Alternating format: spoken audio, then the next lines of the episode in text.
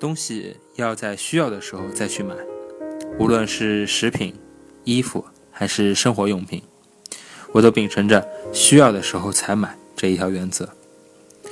有时候我们会心血来潮，把逛街时碰巧发现的小东西买回家，买的时候我们会觉得它以后可能会用到，它以后说不定能派上用场。问题是，这样买回来的东西往往发挥不出任何作用，只是在家里占着地方而已。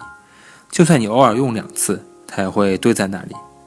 而且当你有一天想起它来用用看，你也可能会发现它的效果和你想象中不太一样。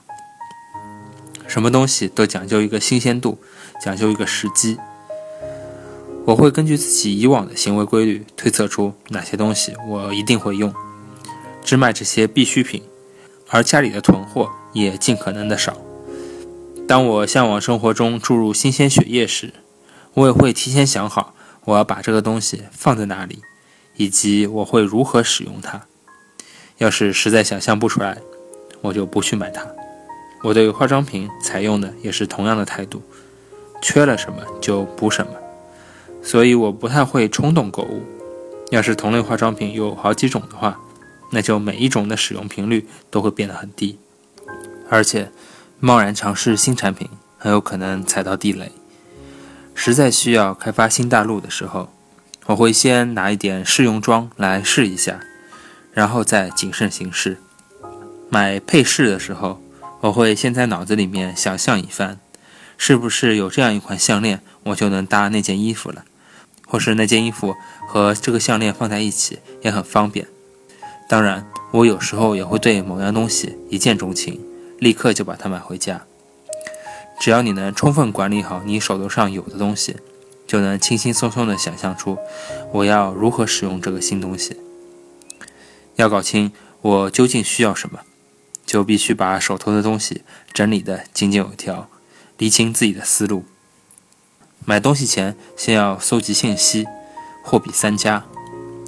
不可否认，我们生活在一个商品和信息都过剩的时代，但我们应该拥有独立思考的能力，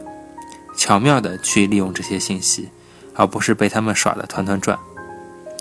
信息能成为我们的好帮手，帮我们用更实惠的价格买到心仪的物品。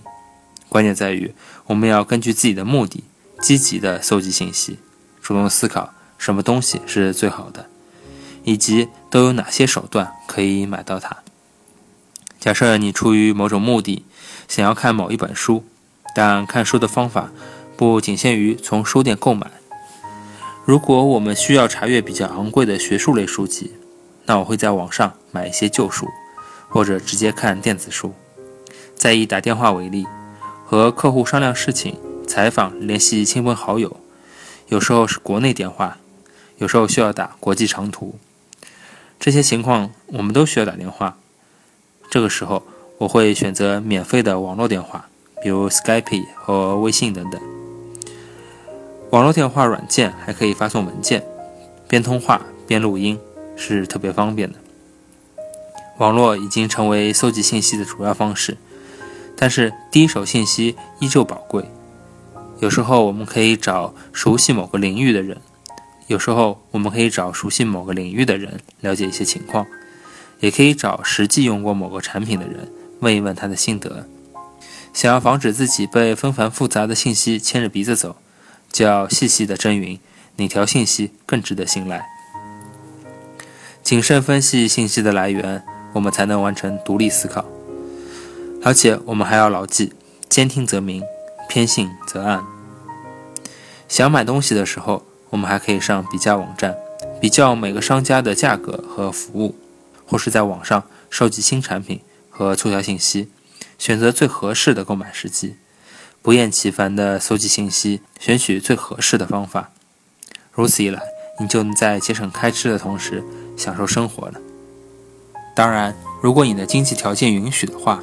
你只要选择同类产品中符合你条件的、你能承受的价格最高的商品即可。毕竟你收集信息、整理材料、比较价格是要花大量的时间的，而时间对于你来说也许也是很大一笔金钱。